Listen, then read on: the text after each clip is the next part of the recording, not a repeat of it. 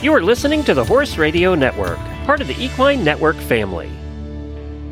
This is episode 105 of Retired Racehorse Radio on the Horse Radio Network, part of Equine Network, brought to you by Kentucky Performance Products and Cashel Company. Retired Racehorse Radio is your guide to the adoption, care, and training of the retired racehorse. Brought to you in cooperation with the Retired Racehorse Project and New Vocations Racehorse Adoption Program. On today's show, we're chatting with makeover veterans Erin O'Keefe and Jackie Barr to get their hot tips on following their favorite racehorses and making their virtual stable a reality. We catch up with making the makeover riders, Julia Jesu and Adriana Nanini, and how their training is progressing for their makeover horses.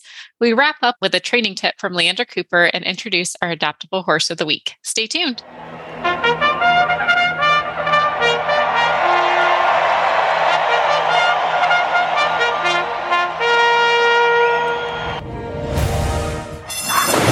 And they're off on Retired Racehorse Radio, the podcast that is your guide to the adoption, care, and training of the retired racehorse.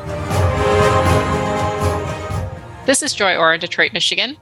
And this is Kristen Kovatch Bentley in Jamestown, New York, and you're listening to Retired Racehorse Radio.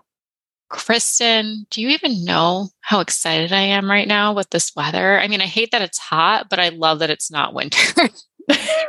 That's like the trade off anymore, right? In the North, we used to mm-hmm. get seasons and now we just get winter and summer. Summer. But I'm like, yeah. I'm here for it. I hate the flies. My horse is sad that I'm making her live outside most of the time these days. She only comes in to eat and for a quick afternoon nap. And then she's like, Why are you putting me back out here? Like, it's building character. But yeah, and I'm just trying to count my blessings too. Like my horses are on full turnout. Like my chores have gotten a lot easier. Like oh, everything is great. It's a beautiful so. time. I would love it to like slow down just a little bit. Like let's just bask in this because I hate we're already in June, but it's all right. Yeah, that beggars can't scary. be choosers. Not when you live in the north like we do. Yeah. No, but it, it. I feel like I definitely am spending a lot more time at the barn these days, which is really lovely. Um, and I, I've had some achievements. Oh yeah, stoked. Tell yes. me about them. So, as you know, last episode we tried a new bit. It was a success, but I didn't want to try the spurs yet, just in case it went poorly. Like too many changes too fast. Right. Uh, I just didn't need to push her like that. So now that we were good on the bit for about two weeks, I'm like, okay, let's try the spurs. For one, I didn't understand that I could fit spurs to my boots that was a mental struggle for me to overcome. I've never ridden in spurs before. I'm like, these don't fit. I was like crying at my lesson. Oh yeah, right. Because with an English spur, you can just like whop, and just kind of open it. them or close them. Yeah, right, yes. right. I thought I was stupid and ordered the wrong size off Etsy. Oh, turns out I can just bend them. Lessons bend learned. them to your will. There yes, you go. Lessons learned. So, because all my horses have ridden perfectly off my leg. Like, if you had added a spur, I would have been in New Mexico. It would have been a horrible decision for me. So, this is all very new. Yeah, it's fine. And, You're uh, learning. It's going I'm well. learning with my horse. I will tell you the first time I used these spurs, Kristen, my horse did not care. really? Oh, great. Yeah, because I was like, well, this is going to go one of two ways. yes. Um, and I thought it was going to be the other way. So yes, well, and, and she's like quite. Uh, what's the best word for this? I always say spicy. She is opinionated. That's a good yeah. word to say it. She knows what she likes and what she doesn't like, and she will let you know when she doesn't like something very quickly. Um, so I was like, well, we'll see what happens. And the first, I was like really dainty, and they're just rollerball spurs. Like they're not anything like mm. crazy Western, anything like that. And I just like pushed a little bit, like just testing the water, did not react to the point I had to like push in still with my leg pretty significant. She's like, What's that? Are you asking me something? And I was like, Oh, well, this is great. I've had all the confidence after that. So then I just started using the spurs correctly. And I'd say we have a 75% reaction to them, which is good. She's nice. mostly moving off them. Sometimes she's like, eh, I'm I'm good with the pressure. and she just continues to do what she wants. But it was still a success. And then we I just entered a little online show. Um, our fields have been kind of wet and we only had one away show. It was like a hunter trial type thing, not really our speed. But I wanted to get something in for a baseline. So we did the online show. And she was a little bit tense. Um, she had some allergies going on. So I'm like, maybe it wasn't the best day to do it. But we still ended up scoring a high 60, which was nice. Nice. Yeah, she actually got a 7.5 on her uh, coming down the center line and a very Oh, yeah. square halt. Excellent. Uh, so that was nice to see that score. We did have like two fives, like eh, eh. It's okay. She was a little tense and couldn't breathe. She gave herself a nosebleed later. oh no. Yeah. she got herself all stressed out. she sure did. Oh, so honey. she is now on allergy medication. gee. She's doing much better. Um, they, we think she has some like new weed that's growing in the pasture that we don't understand, Ugh. but she's now on allergy meds, doing significantly better. Um, so she was a little bit of distress. oh. Uh, so I'll take those fives. But the fact we still got a 60, and I'm like, 60 dealing with allergy issues and not very comfortable. I I imagine this would have been like a decent 70 had you been okay. yeah. so that was awesome. promising. That was promising.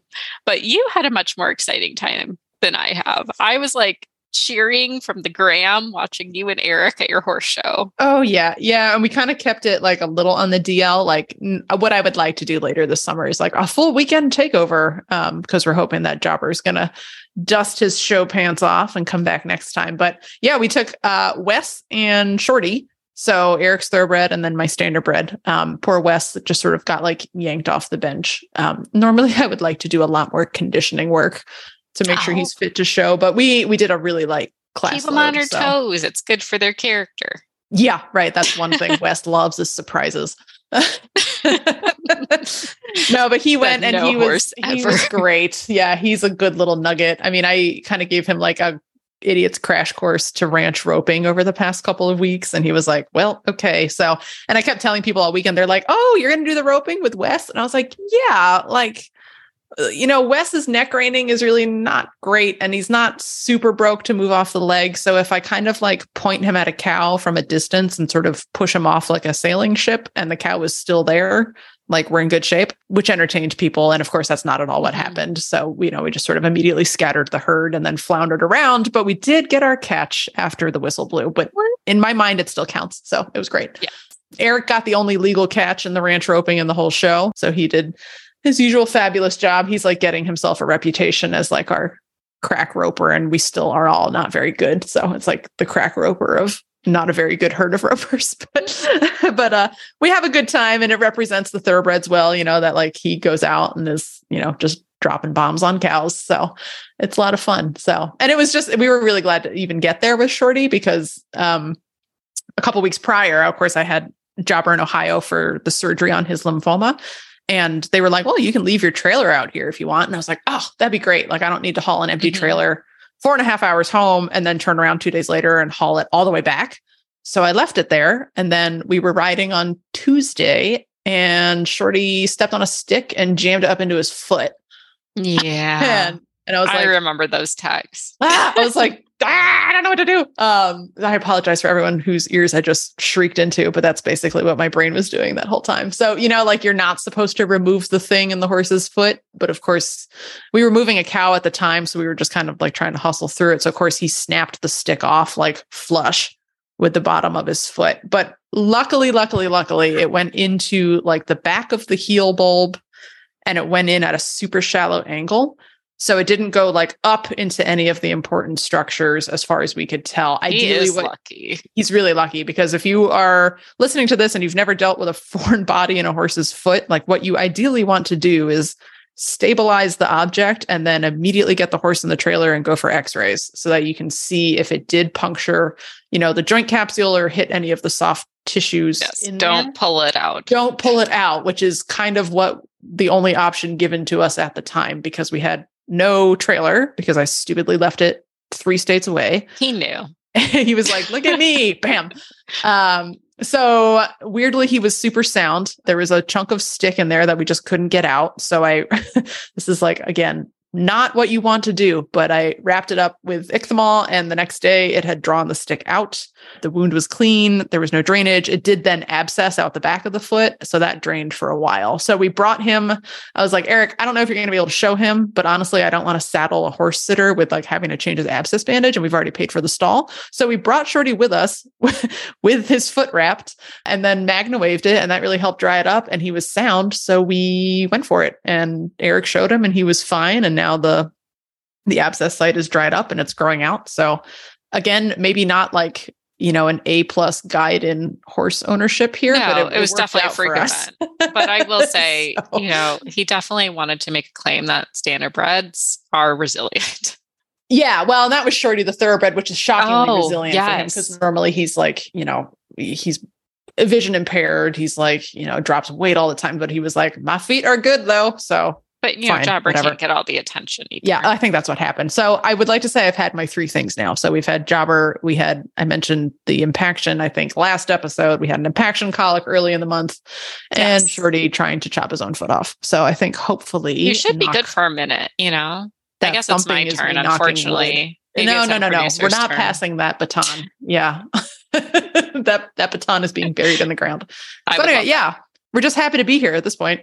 So, uh, well, I'm glad there's good news on this on multiple sides, mostly that yeah. you had a great show weekend. And I remember at the beginning of the year, you just wanted to be able to rope a calf. Like that was your big goal. And I feel like you're doing it consistently now. I did technically, I technically did it. So, yes. and then I, I got to ride Jobber the other night and I was like, oh my God, it's so easy to rope cows off this horse. So, yes. not that so I want to come in with a big goal. ego. You need a harder wrap two yeah. cows. That's what you got to well, do. let me let me like rope a calf legally within the time allotted in the class. Let's all right. I'll that. allow yeah. it. I'll yeah. allow it. I guess we don't need to push the edges too much.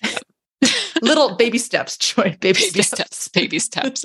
well, luckily, all our horses are happy and healthy now, and we are so happy to be sponsored by a amazing company that keeps our horses happy and healthy, and that is Kentucky Performance Products. And we're going to hear a little message from them now. This Nutrition Minute is brought to you by Kentucky Performance Products, the company that simplifies your search for research proven nutritional supplements at kppusa.com.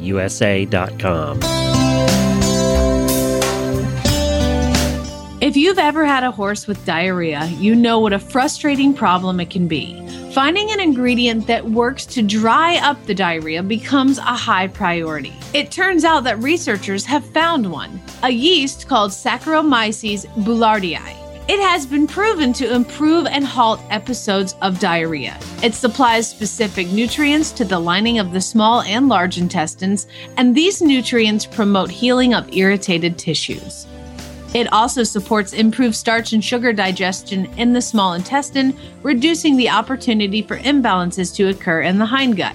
Neigh-Lox Advanced, made by Kentucky Performance Products, contains Saccharomyces boulardii, along with a blend of fermentation solubles and stomach buffers. Neigh-Lox Advanced is recommended for horses of any age that are suffering from diarrhea.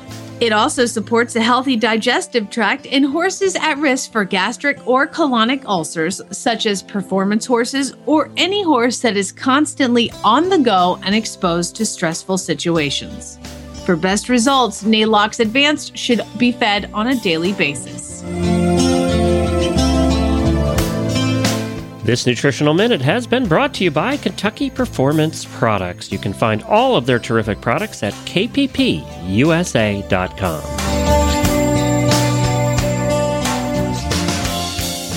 So I'm really excited about our guests tonight. Um, we have two makeover veterans with us. We have Erin O'Keefe, who competed in 2021 with Denman's Call, and we have Jackie Barr, who competed with Finnick the Fierce in 2022. And if those names sound familiar, it's because those were both some really cool stakes horses back in their day on the racetrack.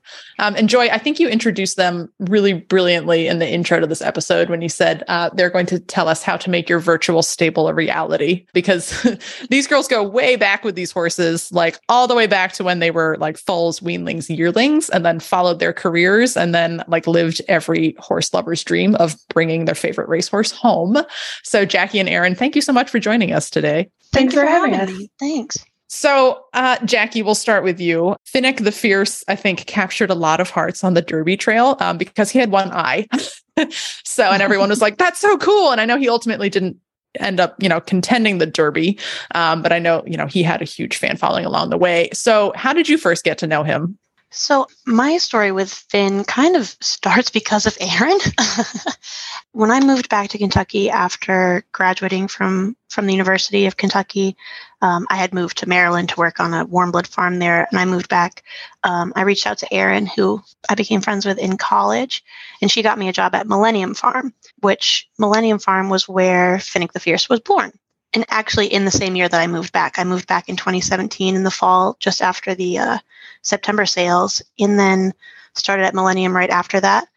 There's been kind of question of did I actually like touch him as a foal, or did I just you know pass him in a barn, or um, I'm not sure if he had been weaned and left the farm at that point, but um, we definitely like had a very parallel entrance back into Kentucky, if you will.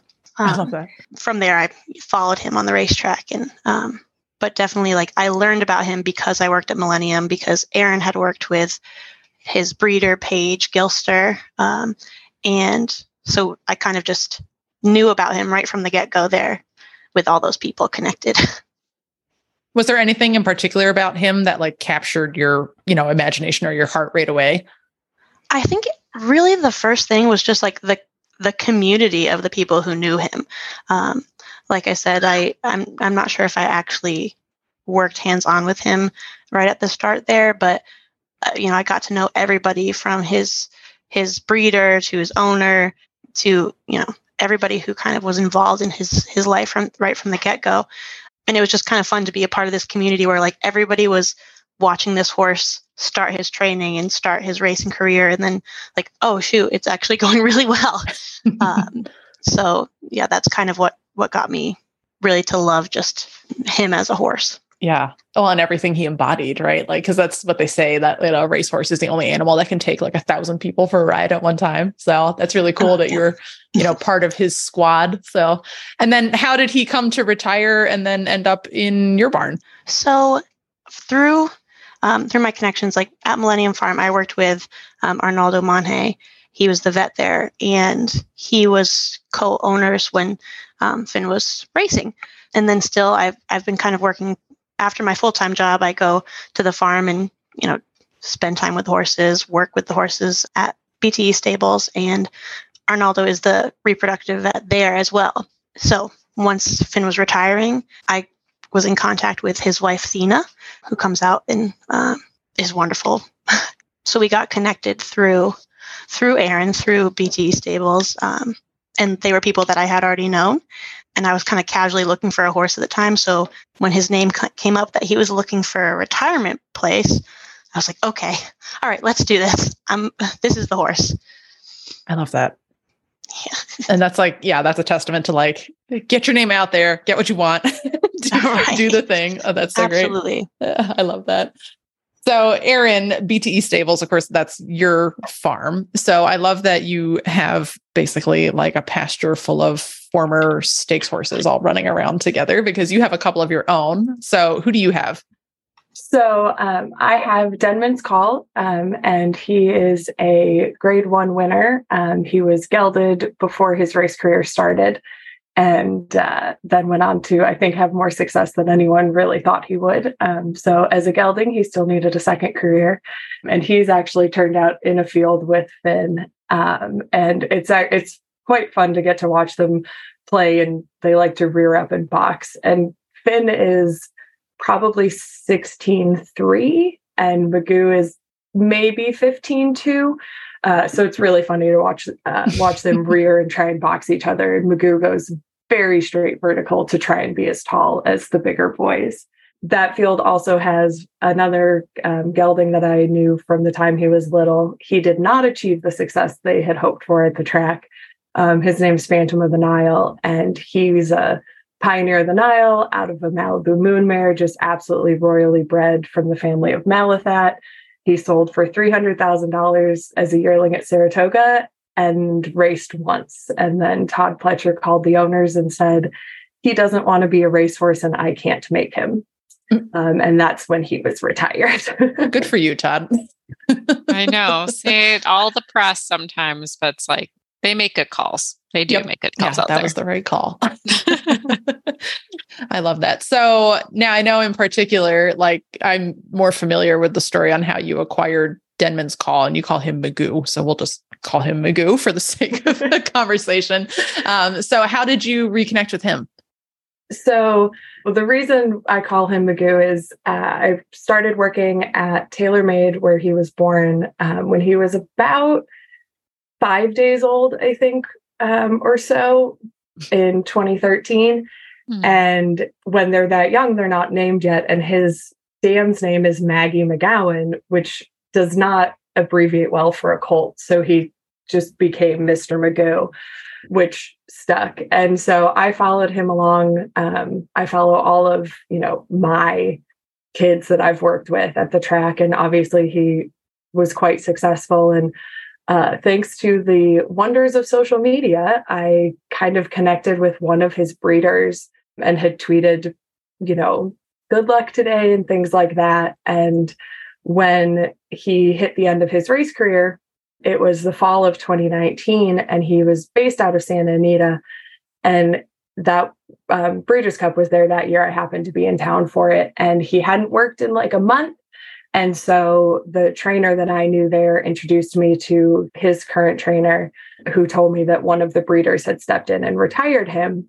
Um, and he was bred by um, three uh, partnership of three different individuals, only one of whom had I had contact with at any point in time.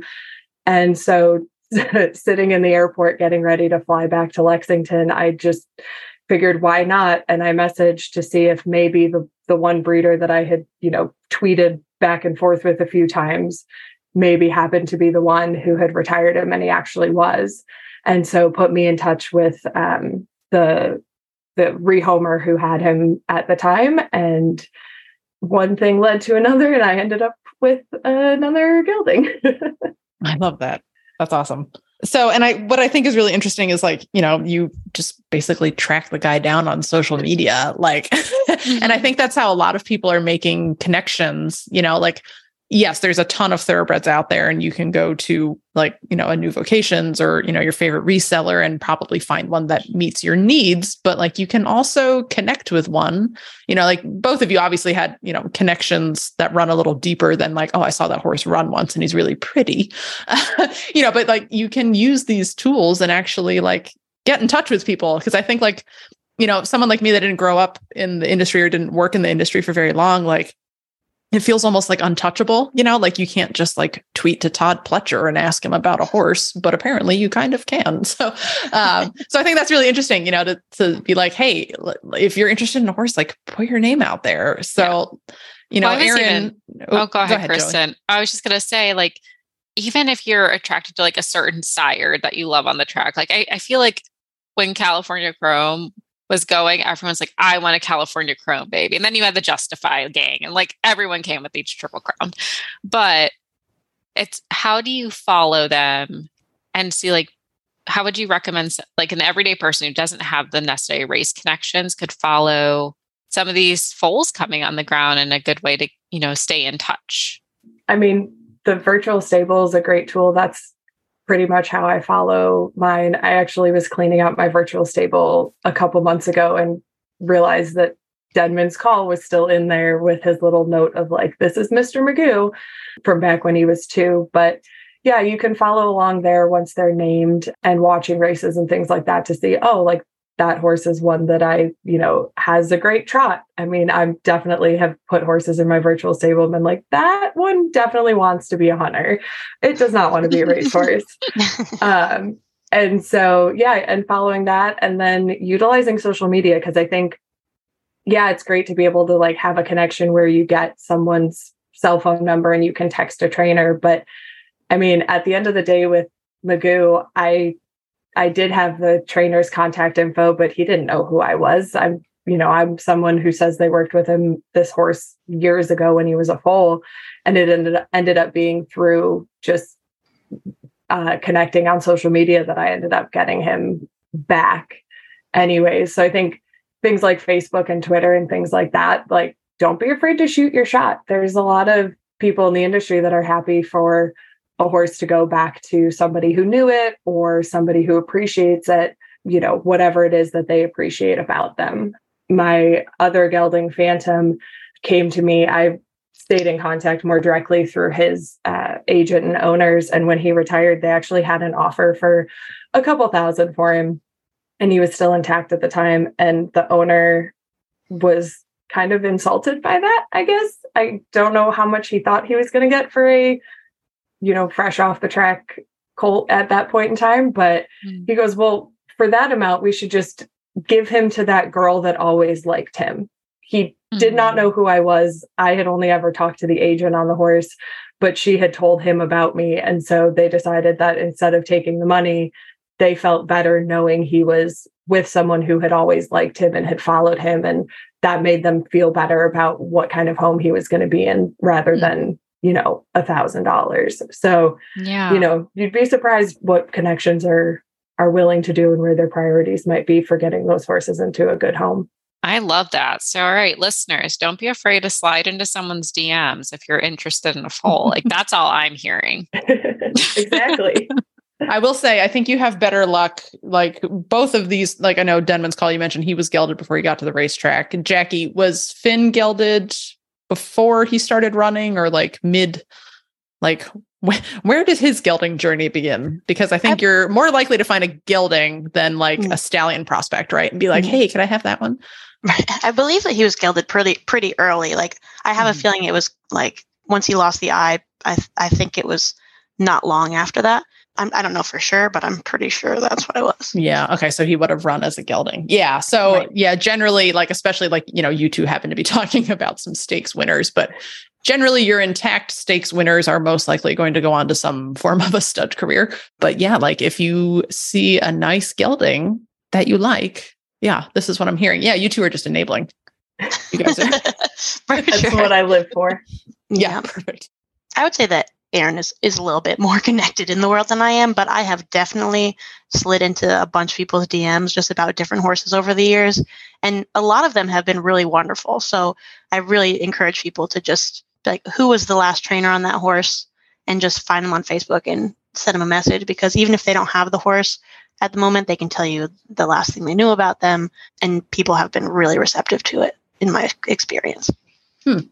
That's good to know. Yeah, like I haven't had like super open experiences with the connections of the two thoroughbreds I have, but you know, it's stories like these that remind me like maybe I just happened to have experiences that weren't so great. It's not like I had bad experiences, they just weren't, you know, responsive. Um, uh-huh. which is fine, you know, it was just a, maybe this is just not the horse for them, you know, it didn't hit their lives the same way. So, you know, it I know that for every story of like, oh, there was great connections and they wanted to learn more, you know, there's people that are like, well, I never got in touch with mine. But, you know, I think, um, you know, just like the equestrian world, the racing world has all kinds of folks in it. So yeah, these are great stories to hear that, that people are still connected. So, and I think it's worth remembering too, that sometimes a horse might have both types of connections. Right. You know, the the trainer that Magoo retired with and those connections didn't have a huge interest in communicating. But then his breeder texted me for my address to send me something and asked if I'd be home one day. And I'm thinking, like, oh, like maybe he has a, a hat from when he was racing or something. And it was his trophy from winning the grade one because he thought I would like it, which I did. It is the coolest thing I have. Um, That's so but cool. you can have you can definitely have a horse that has a mix of connections. So even if you reach out to one person connected with a horse and don't have a positive response, sometimes it's worth like digging around a little more and seeing if you can find anybody else. I love that. So, where else would you recommend that people go just to see horses? To to pick out their future off the tracks. Yeah. Um, I mean, I liked I like the paddock at Keeneland. Um, when I'm betting, I like to you know you pick the ones that you think are going to be good prospects for the race to bet, and ones that you think are probably going to finish last but might do quite well at the makeover. I also personally, when I'm at like the yearling sales or the breeding stock sales, have been known to make notes of, you know, hunter type or eventer type and try and keep tabs on them as well. I think that the your horses of racing age sales, you can actually find a lot of good prospects there that are actively available. Or just to go sit at the back ring at Keeneland and watch, you know, like we said, like some of those justifies and the American Pharoahs go through and pick out your favorite and see. And if they don't pan out as a racehorse, which you know statistically a good chunk are going to end up in a, a second career outside of the breeding shed you know you can follow them from the beginning and and gives you more time to shoot your shot with the various connections and and get yourself on on their radar i love that all right great so this is yeah just like enabling a little bit of uh, friendly stalking Very cool. Well, all right. Where can listeners follow along on your collective journeys? Jackie, do you have public social media where we can cheer for Finnick the Fierce in his second career? I do. So he has an Instagram and a TikTok. The TikTok I can't find the password to, but eventually there will be more more videos on it. um, but so Finnick the Fierce on Instagram, it is Finnick underscore the underscore fierce, and he's he's posted on there. And I also had done a little writing for the um, the blog for the Retired Racehorse Project last year, so you can you can find us. Just Google Finnick, and you'll be able to find a bunch of our our blogs. I love that. Perfect. And Erin, where can listeners follow along with all of your animals? So Magoo has a Facebook page. She's Denman's Call 2021 TV Makeover grad. That being said, it does not get updated very often anymore. And so, yeah, he has that technically, but I would say the BT Stables social media channels, they have, um, we have a Facebook page, an Instagram, and a TikTok account. And that is where he probably makes most of his appearances. His second career has become babysitter and yearling prep pony. Um, so he's not spending a lot of time in getting ready for any additional competitions or shows, uh, so much as hopefully teaching my yearlings how to be very fast uh, racehorses in the future and guiding the next generation. That's an important job, man. Someone's it gonna is. Do it. It is. Hopefully, he's a good mentor, and it's not for the faint of heart either. well, thank you both so much for coming on and hopefully enabling a whole bunch more listeners to go to the races and start jotting down some names they like. Absolutely. I'm happy to to usher in anybody who's interested. I love it. I say I'm a dedicated enabler, as is evidenced by Jackie's ownership of Finnick right. the Fierce. That's what this entire true. show is about: is enabling the adoption of horses that you may or may not need and we're proud of it. well, thank you both again. Thank you, guys. I'm here with Tony from Cashel. You all know it from the ads you hear all the time on this show. But I we're at the trade show, and this is the p- point of time in the year where we find out what's new coming out. So, what's Cashel have new coming out? Oh, we've got a, a great lineup of uh, 32, 34 wool top pads. So, uh, t- describe them. Uh, five different colors, real vibrant, bright, sharp looking pads. What the, what makes them different? Uh, well, it's the fill. The the the wool felt on the inside is a natural felt, and the fleece on the bottom is a hundred percent merino. Oh, really? Okay. So these are soft and squishy pads. Well, not real squishy, but soft, and and they do absorb shock and and saddle fit. What would they retail for? What are those? That's you about know? 119. That's the right price. Yeah. Anything else new with Cashel coming out? Oh, we've got uh, more saddle pads coming in the fall. Uh, new strap line coming in the fall. It's a, a two tone that looks great with a, a, great buckle set on it. There's we're always in development, so there's so many things, projects in the works. What's still your most popular product? Is it still always the same things year after year? Uh, fly. You bet. Yeah, fly, fly that's what we all. That's how I knew you in the first place was fly. Fly masks. Yep. Yeah, many years ago, uh, we were primarily fly masks and kind of had some tush cushions and a few odds and ends.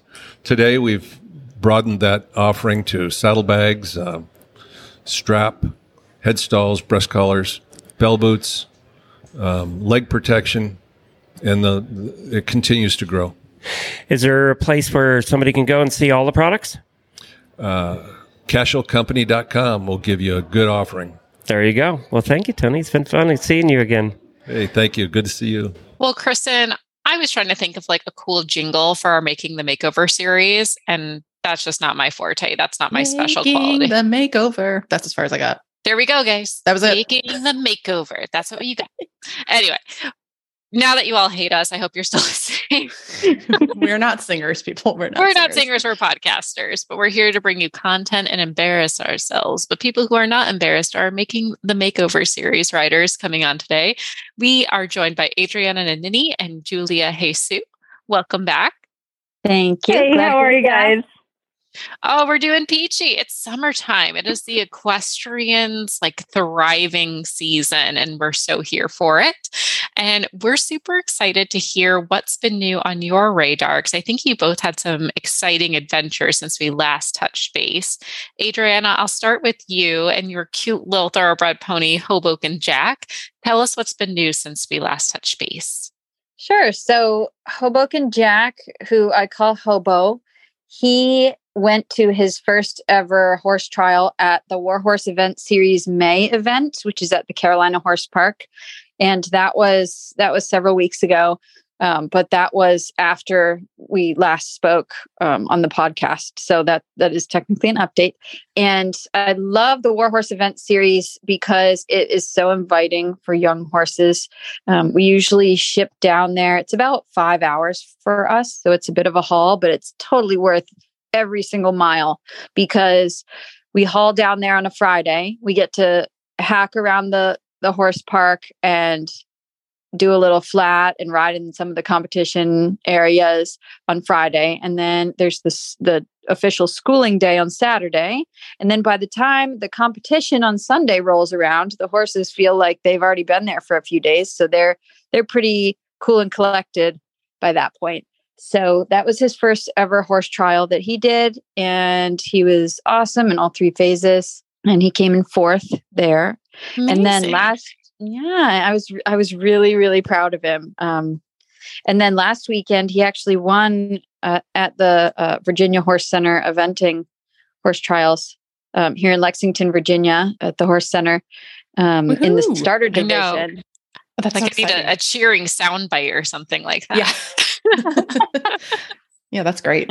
Yes. Congratulations for both of Thank you. you. Amazing. And Julia, how about you? How are you and Indian Chancellor doing? We're doing really good. So he's had a couple of outings since we last spoke. I've taken him cross country schooling twice, and then we took him to a little hunter show just to get him off the farm. I was bringing students of mine anyway. Um, so we just threw him in a couple of flat classes. The only goal was just to like relaxation, get around, keep moving forward because he um, has a tendency to get sort of stuck in going forward. Um, I laugh at him all the time because he's made a lot of money.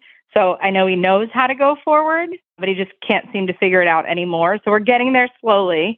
Uh, but last weekend, I took him to his first little starter trial, and we just did elementary, and he finished in second on his dressage score, which I was super proud of him. You know, each like phase, he just was better and better. He really sort of grew up throughout the whole thing, which was really exciting for me.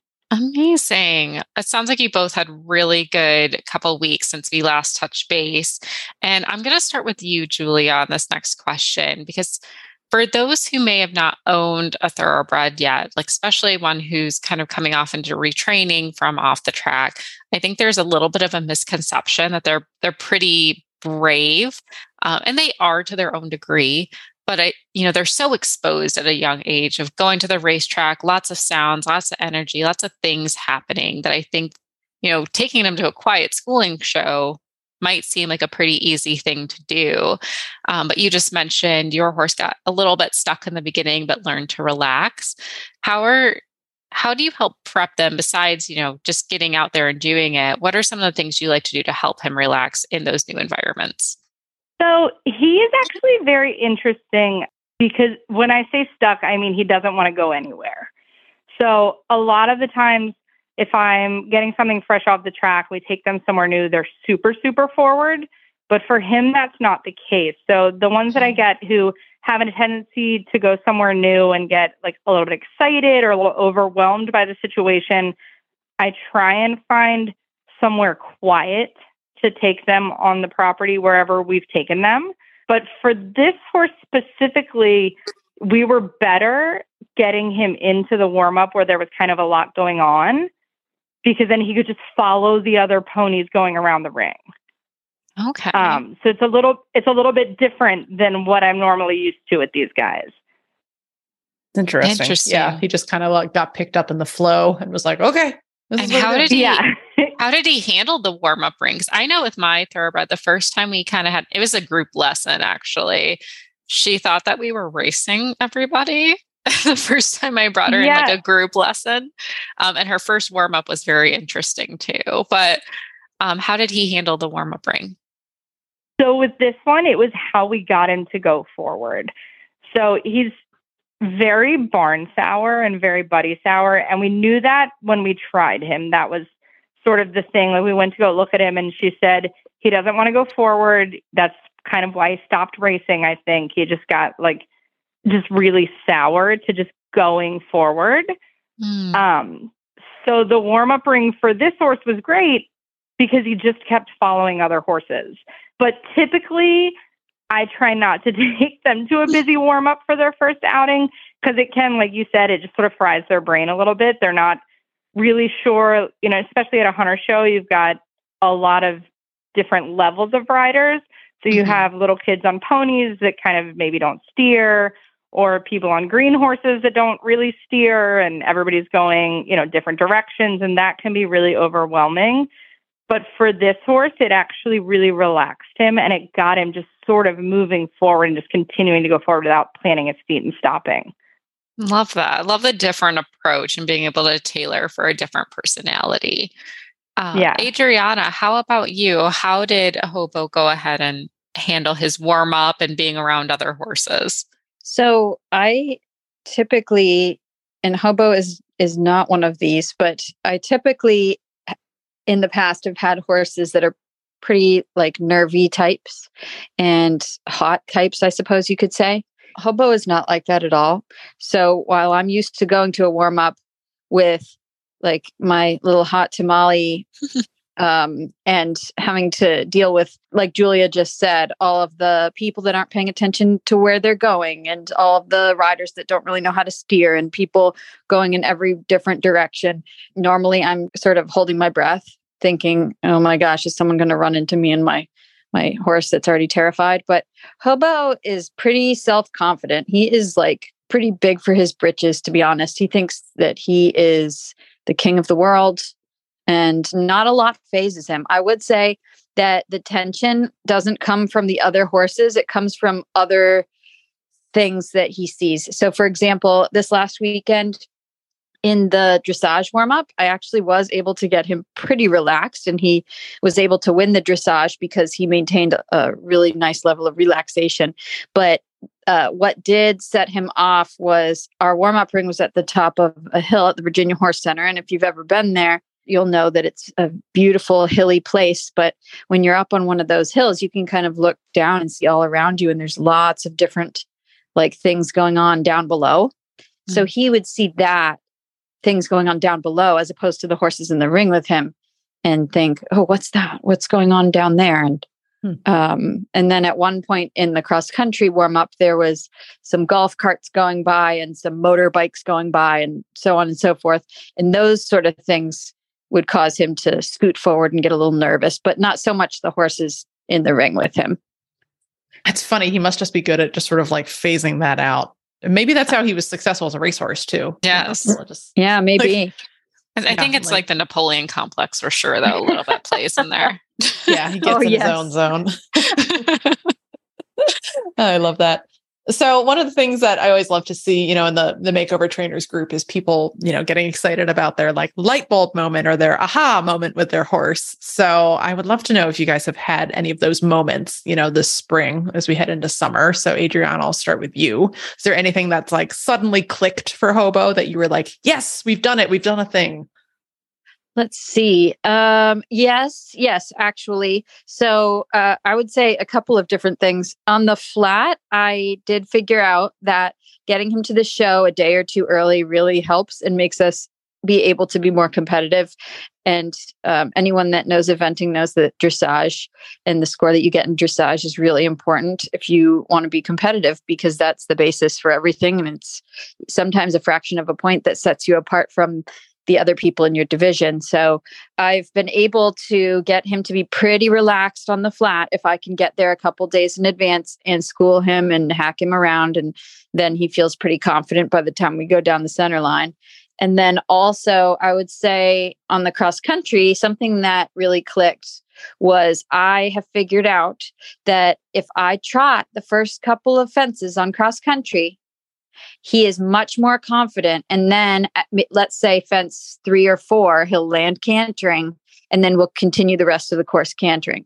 But if mm-hmm. I come out of that start box and I try to force him to canter to that first fence, he's sort of overwhelmed. He just needs another extra second to process what he's about to do. So I think that that has instilled a lot of confidence in him is me figuring out that he prefers to trot the first couple of fences, at least for now. Yeah, that makes so much sense. Like I have a, a fairly seasoned thoroughbred at this point, and sometimes if the only comparable thing I have is the ranch trail course, but if we have to come in at a lope and go right to an obstacle, he's still like, "Whoa!" You know, so so that makes sense. You know, sometimes that they're like, "Oh, please ease me into this and give me like a hot second, you know, to figure out what we're doing." So yeah, good for you for figuring that out. Yeah, because I yeah the the reflex there is always like, okay, we're in the start box, let's gun it and go. And yeah, that's not what it was means. all trial and error. Yeah, well, well done for trialing and erroring the right way. Julia, how about you and your team? Have you guys had any good light bulb moments with Indian Chancellor? So we're still just figuring him out. I've my first ride on him was the second of this month. Oh wow. Um, so we're still yeah. So we're still just kind of figuring out like what gets him going forward. What he's pretty relaxed sort of all the time, maybe overly relaxed, which is a little bit part of the problem going forward. Um, but it since this is my first year doing a team, it's been really interesting between rides. Summer comes to ride him once or twice a week right now because she's still in school, obviously. Um, and they live about an hour from me. So there's a little bit of a mm-hmm. distance between us. Mm-hmm but it's been interesting on my rides on him during the week, figuring like little stuff out, like how I can get him to sort of relax and just sort of relax and drop his head down a little bit, you know, on a looser rein, what gets him to move off my right leg, what gets him to go a little bit straighter, how to encourage him to keep going forward away from the barn. And then when summer comes to ride him, being able to sort of translate that to her has been sort of the most exciting part of it for me to sort of help her figure out how to ride him in between her weekly rides and just seeing how he changes week to week. Oh yeah, that must be fun for her, you know, to to because that's a big difference week to week. Mm-hmm. You know, with a green horse, like that can be hugely transformative. And all of a sudden, it's like this is a different horse. I know you said those were little things, but those feel like big things or like things that all add up into big things. So yeah, give yourself some credit there. Those are those are big things, especially going straight away from the barn. That's the hardest thing to get going. Yeah, that's the that's the hardest thing for him is going oh. away from the barn. If we can figure that out, he's going to be fantastic. Oh yeah, yeah, that's awesome. Well, and that'll be fun too when you know when summer can ride more than once a week. But that is a, that's definitely a commute to the barn. Yeah, so good yes. for her. Oh, uh, well, s- starting with Julia, so we, we've talked about some success and some learning opportunities for both these horses. Um, what are you hoping to accomplish this month with them? So we just actually last night she came and rode him, and we kind of came up with a plan because I'm obviously juggling my business as well and um, also braiding full time, which is sort of a second business. And then Summer and her family are leaving for I think three or four weeks to go to Africa. Oh, so wow. we're Whoa. sort yeah, so we're sort of packing a lot into the next three weeks. So we have a little hunter jumper series that I'm doing with my students um, that he's going to tag along to those, and Summer's going to do uh, 18 inch jumpers with him. Sort of the next, I think the first one's the 10th, and then the following weekend, and then I'm going to move him up, and we're going to take him to Fair Hill um, for an event. So oh, then, fun. yeah, so we're kind of jamming that all into the first three weeks of this month. And then he'll get a little bit of a break because both of us aren't here. Yeah, I bet he'll mm-hmm. process a lot in that break and be like, yeah, okay. Yeah, I, I, think it's hopefully it'll marinate. I think it's going to be really helpful for him. Yeah, lovely. Yeah. Sometimes that can be the best thing. You know, it's like mm-hmm. it feels like you're losing time, but you're not because the horse is going to move forward off a break for sure. So that's exactly. Exciting. Lovely. And Adriana, how about for you? What's in Hobo's calendar for this month? So my goal for Hobo this month is um, being that he just did his first recognized horse trial. I think he's about ready to move up to beginner novice. And I'm not exactly sure where I'm going to do that, but I do think um, one of my favorite events in Area 2 is at the end of this month. It's Loudoun Hunt Pony Club Horse Trials. It's at Oatlands Plantation up in Leesburg. And it's a really nice, like, open gallopy course, almost like an old school type cross country course. Fun. Um, so I I really hope I can take him to that and do the beginner novice. And then within that, I also want to make sure that he continues being really confident. So I'll take him cross country schooling a few more times between now and then. I'll take him to a couple lessons just to make sure that we're we're you know staying really confident and feel really prepared. And then um, I would really, really like to break into the 20s in dressage. I feel like we're so, so close. And without a couple of like mistakes we could have the last couple times, but didn't quite get it together. So I think that that's well within reach if if I can ride him properly. Oh, that's excellent. And honestly, a great goal. I'm like, oh, I would also love to do that. but my my horse is not as confident as Hobo. So I'm excited to see what you both accomplish. And same for you, Julie. I'm really excited to see what Indian Chancellor accomplishes over the next few weeks. It's hard to believe that we're four months away from the makeover. I know Chris oh, doesn't like when I bring stop. that up. I'm not ready. but a lot of exciting times. And this really is like the peak of the equestrian season. So can't wait to see what you both do. Adriana, where can people follow you if this is the first time they're hearing from you? So, Hobo has his own YouTube vlog series. And so, if you follow me on YouTube, it's Tall Tale Equestrian on YouTube. And he has his own his own little show going on. I think we're up to episode six now.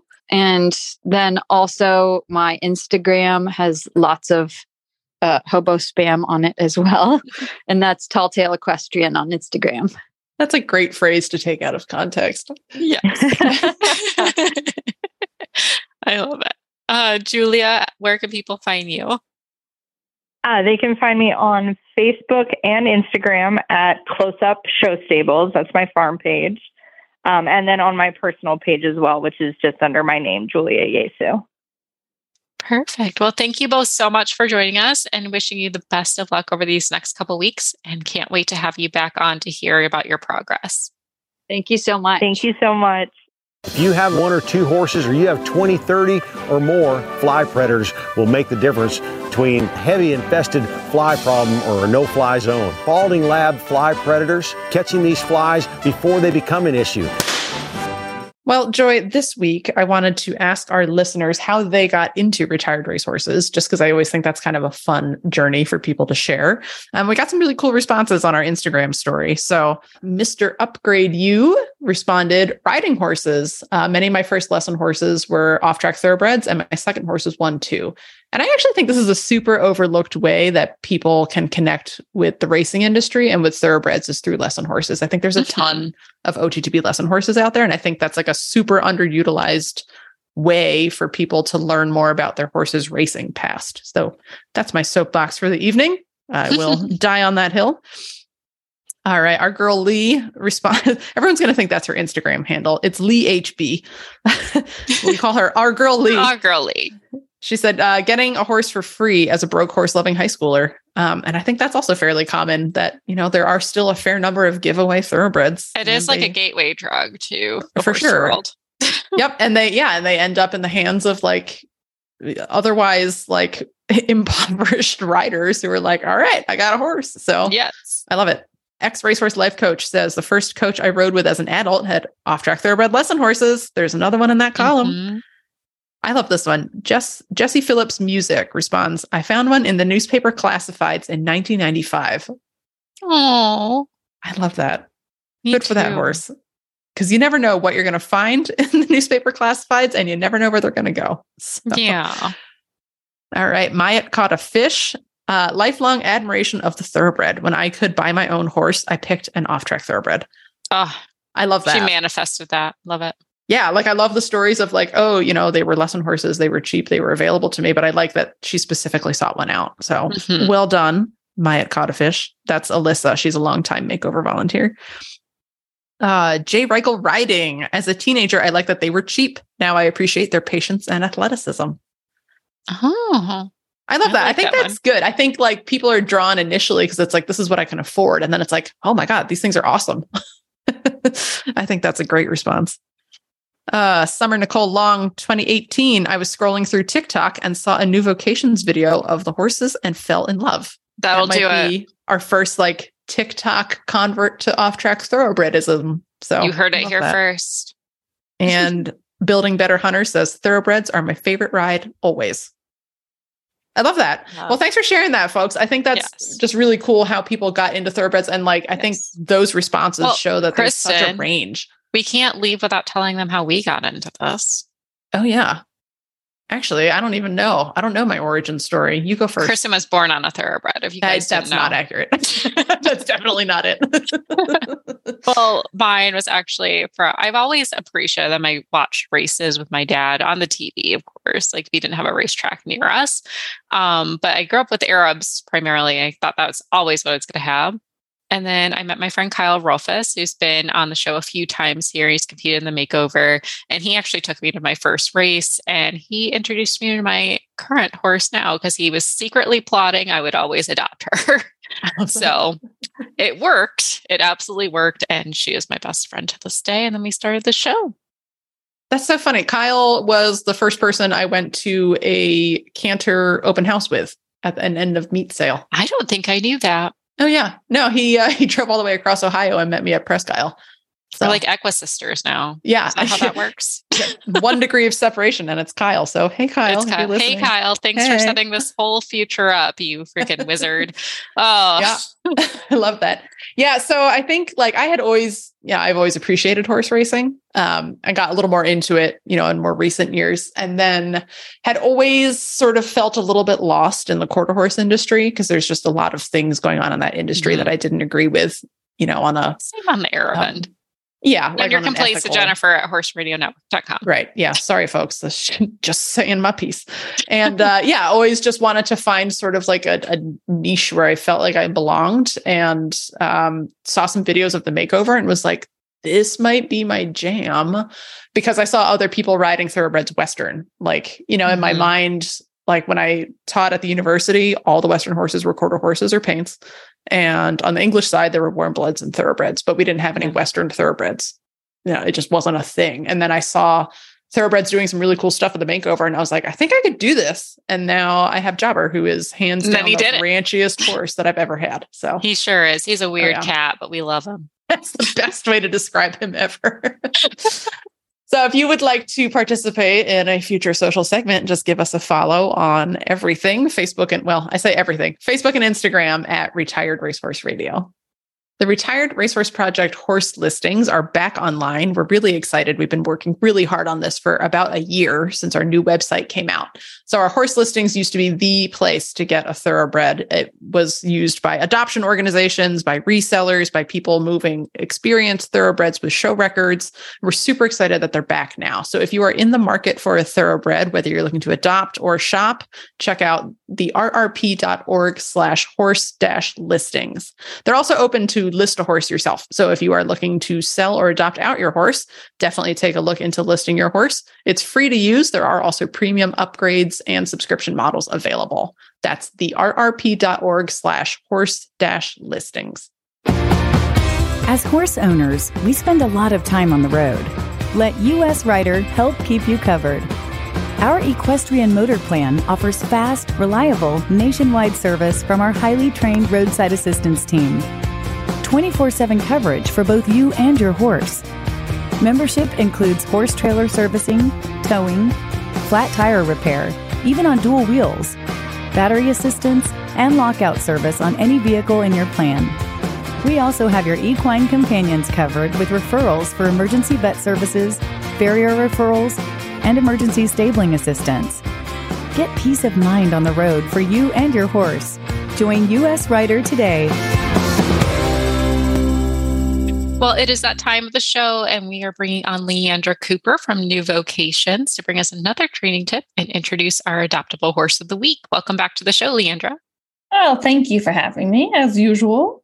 Oh, it's always a pleasure. I love that you've like been a part of the show since day one, and it's been great. We've been able to open up to standard breds, but so appreciate your partnership and New Vocations as well, because I know our listeners greatly appreciate it. Oh, well, I'm absolutely flattered. And I can't even believe how long it's been. I know. Keep on going.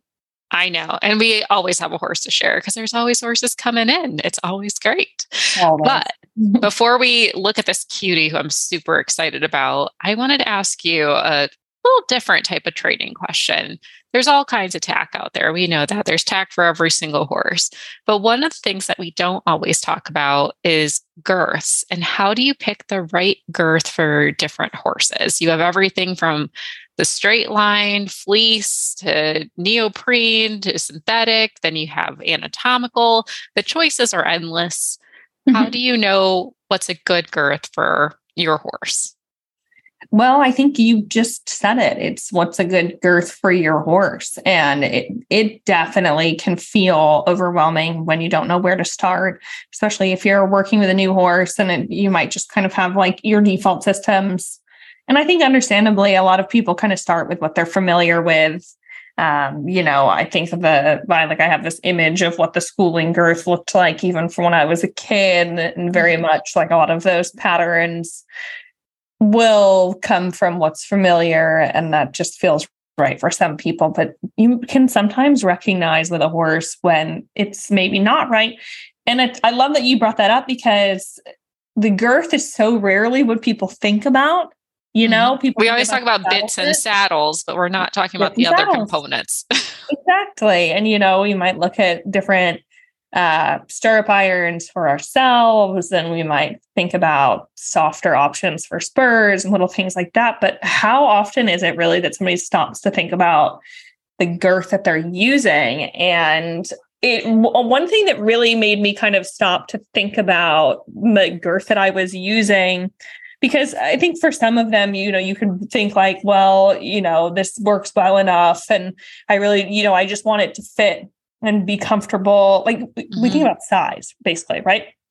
And you might think about different options, like the different disciplines. You might need a belly guard for show jumpers. You might consider like an anatomical girth because you're noticing the saddle slipping. And so you're looking at it from different angles. But it wasn't really until I, years ago, I think like an Equine Affaire, I saw a stand for tapestry equine products. Mm-hmm. And they have this tapestry girth and instead of there being, you know, this actually just came up the other day too, in a totally derailing what I was just saying, but like I was just thinking about how some of my younger riders don't even really know the like um, righty tighty, lefty loosey, where mm-hmm. it's traditional to start on the left side or the right side, sorry, because you don't have the elastic on both sides. And I was looking around at my tack room and I'm like, everything is elastic on both sides now. So nobody's like understanding that concept of just like those are the days. Solid leather. but yeah. So anyway, so I saw this tapestry equine products girth and it has like a neoprene base that goes under the sternum mm-hmm. and it has the standard D clip and everything but then it has this like the elastic parts of it. And there's three that kind of crisscross and weave into each other. And then it has the solid leather at the top. And I was like well that I've never seen a girth that has the elastic in the middle section of it. And in talking with the person who's at the stand who was actually the owner she was talking about how the different types of girths can have such a different impact on or horses in the way that they're moving mm-hmm. and how like the energy moves up rather than kind of being restricted you have more motion options with the girth that she designed um, that can enable the horse to have like a longer stride and really be able to breathe because the rib cage expands um, in a sort of up down motion like from the sternum up rather than like how we might think about it which just totally got me like thinking about this different wave of how of this piece of tack that we totally take for granted and how um you know the different motions can be influenced by even things like that but it really plays such a critical role especially when we're tightening it, but because mm-hmm. we rely on that to keep our saddle on. And so we're we're tightening it and really making sure it's snug on them all the time, you know, even adjusting it throughout our ride. But um so rarely are we thinking about like the restrictions that we might be putting on our horse and how the right kind of girth, the right fit, all those things can influence that. So then I kind of be like I'm I'm a huge fan of the tapestry girth now and i still i still use a variety of different girths but definitely for ones who are girthy you know you might think about that differently if you're thinking about the way that a horse might be considering that like their reflex towards it might be pain and there might be other options mm-hmm. um, i really don't feel like i'm addressing your question at all in any way i think we're bringing that this needs to be a big discussion like so for me this yeah. this question came up where i have a pretty big shouldered thoroughbred mm-hmm. and yeah. Um, before I was using kind of just your traditional fleece, just straight across girth, you know, you see at any school. And I'm like, oh, fleece, this is comfortable. This is nice. Mm-hmm um, I didn't realize it was actually restricting her movement. And I needed right. an anatomical because her shoulders were so big. And mm-hmm. the straight was actually causing my saddle to push forward. Right. Um, so that was a good life lesson. I'm like, well, I need to know more about girths. I'm like, and she's a sweater. So actually, the mm-hmm. fleece wasn't the right move for her. And just kind of thinking through that customization, I'm like, why are we not challenging? I think you were right that to start of we go with what we know, what's comfortable. And I also grew up with like, you only had elastics on the one side. you start from the right side and go to the other side. So yeah, everything has changed since then. And you're bombarded constantly of this is the best product. Mm-hmm. But I think it's what's the best product for your horse because one might work better for one horse than another. Yeah. And that's where it's, you know, maybe we need to be taking these big picture views where we're really thinking outside of the box, especially if that outside of the box of what just what we know. Um, and I always like to kind of look at different disciplines and how different people are riding, or like even different barns. Everybody's got kind of different ways, and really taking a good look for yourself and deconstructing what we know or think that we know so that when you run into issues or if you're evaluating performance that you're really considering all the different pieces involved. Like um you know, like i in exactly what you're saying like i think people don't necessarily think of like thoroughbreds as having giant shoulders but like I actually had my saddle have the panel cut back for the shoulder because I was wow. noticing that so much. And it was from looking at the sweat patterns. And I just was seeing a lot of compression in their shoulders consistently, um, even with different horses. But, you know, learning how to evaluate the sweat patterns on your horse or um, really like instead of just going to reprimand a horse who's girthy because that's what they do, like thinking about why that might be, or if something that we can do can change that because their pain might be a response to something that is fixable. So, you know, I don't know that I necessarily have like the answer of all answers because it can change so much, right?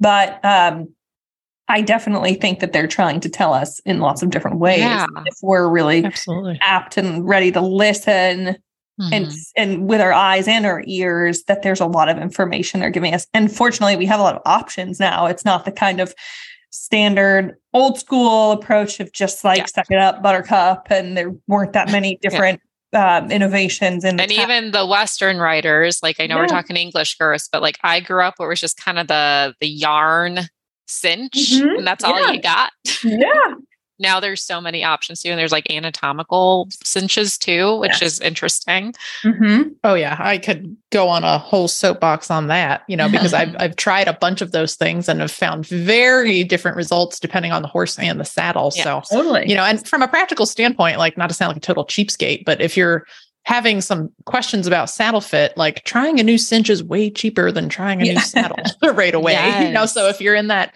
position, you know, and then once you get into Western tack, you can change your saddle fit with a pad. You know, the same way that you might change the flocking on an English saddle, mm-hmm. changing mm-hmm. your pad can really adjust that fit. And that's not to say, oh, if your saddle doesn't fit, just get a different pad. You know, a bad saddle is a bad saddle, but it's a lot cheaper to it's worth trying like if your yeah. saddle looks like it's fitting well the padding looks well and your horse is showing signs of girthiness and you've ruled out ulcers mm-hmm. or any pain points you know if they got sores ask your friends at the barn like that would probably be my tip i know we're asking mm-hmm. leandra for tips but that would be that's what i like to do i always like to ask just you know, promise you're going to wash it right after, but try it out, try something different, see how your horse responds. Mm-hmm. But I was honestly shocked. And even this will be another topic for another day, I promise y'all. But even the way that I was always taught to do one, you're outside and your third let or mm-hmm. billet yeah. as opposed to the middle.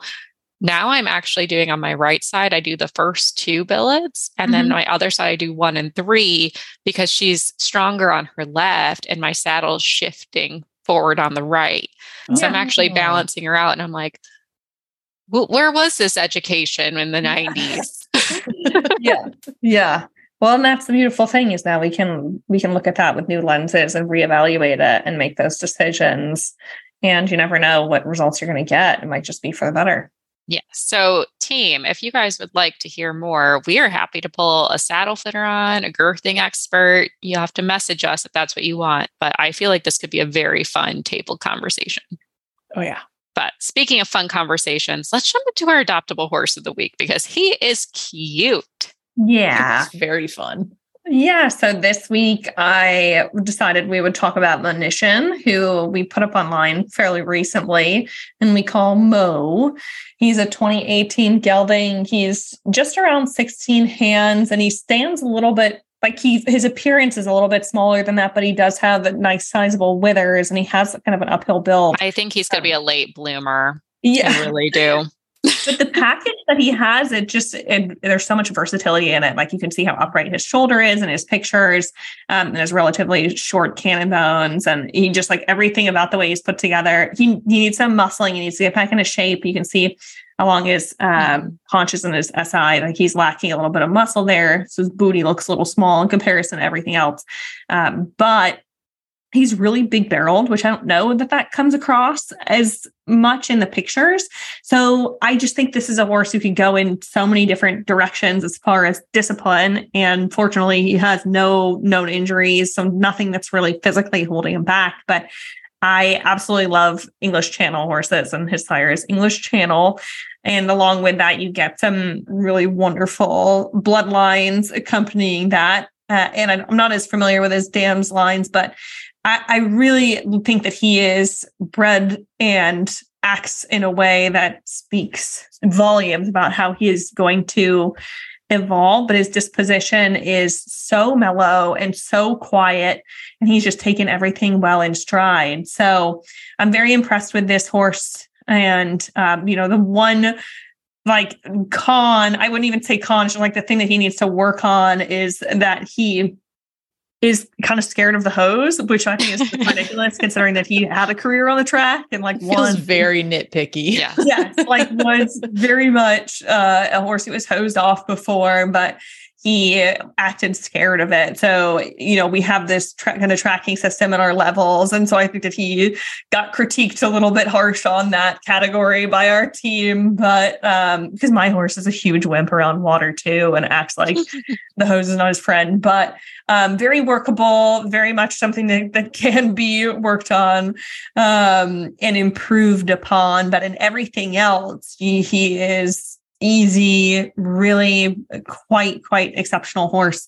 Uh, and um, the only other thing is that he had a, an injury to his right eye as a foal. So he has some scar tissue in there, but it's, you can't even see it in the pictures. It's nothing that stands out. And he's still very responsive to all stimulus in that eye.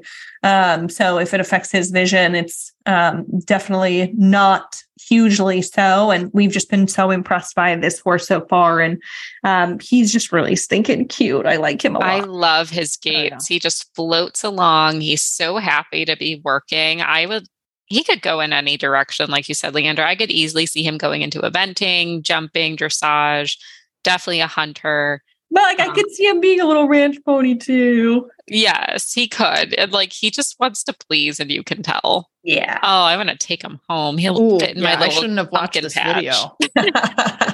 this long and low video of him yeah. on the website. I'm like, oh no. Well, and oh, that's oh, yeah. the thing is like even though he needs some work in the muscle development, like he's willing. So it's it's not even where you're like, ooh, we really got to hit the gym and like he's gonna hate this and it's gonna be an uphill battle. He's ready for it, and yes. he's you can hack him out and he doesn't care about anything. And he looks so him. smooth. Like his back doesn't move. I'm watching him canter right now and he just mm-hmm. looks chill, even though he's above the bridle, like he's figuring out his balance. Like Right. you can tell once he's on it and he knows how to carry his body, he's going to be a superstar. So Yeah. I'm really excited to see Monition and what he does. You can check him out at horseadoption.com. He will go fast, people. I'm telling you, he's going to go fast. But don't worry, there is a horse for everyone here. So check out newvocations.com or horseadoption.com. Um, and his adoption fee is 3500 Like, this is a horse I would. I'm not even give numbers, Leandra. I'm going to get myself in trouble, but this is a steal. That's for sure. It's Yeah, a this steal. is a nice well, I'm about to throw a wrench in this for you because I mean, you guys are going to be the first people that I tell about this. And so I know by the time that this is published and everything, and we'll be into June, but we have a an all new adoption fee special that will be Oh. breaking as of tomorrow and we're going to be doing 50% off all adoption fees. So we're doing Christmas in June, uh, but this is going to be our our. We don't usually do any other fifty percent off adoption fee specials except for uh, for Christmas. So this is our like Christmas in July, but really June, and that's about to be happening. So Oh my goodness. coming off that adoption fee by the time that this is That's coming and he's uh, he is eligible for this makeover. So if you're competing and you have a horse yet, we got one for you. and he'd be ready to go. You could just he would like, be ready to go. go right, Ah, go take it right there. Thank you for showing us this like star stopper. I love him. And you can check him out again, horseadoption.com. Get your applications in. They go like hotcakes. They go very quick. So, but Leandra will help you find your perfect horse once your app is in and approved. Leand, Absolutely. thank you again for coming on. We so appreciate it and looking forward to next time. Absolutely. Thanks for having me, and I'll see you next time. Well, Kristen, I know you typically kick off our close, but I just have to briefly interrupt to thank a listener here, um, Caroline Dukowski. If I pronounce your last name wrong, I apologize. But she sent me the most lovely fan mail over the weekend. I won't read the whole thing, but I will summarize the best I can. Uh, she has started listening to our podcast in September of 2022 and officially caught up. And yes, she started with episode number one, and God bless you. Oh, that was for her. rough. That was a rough one. we were all learning a little bit that day.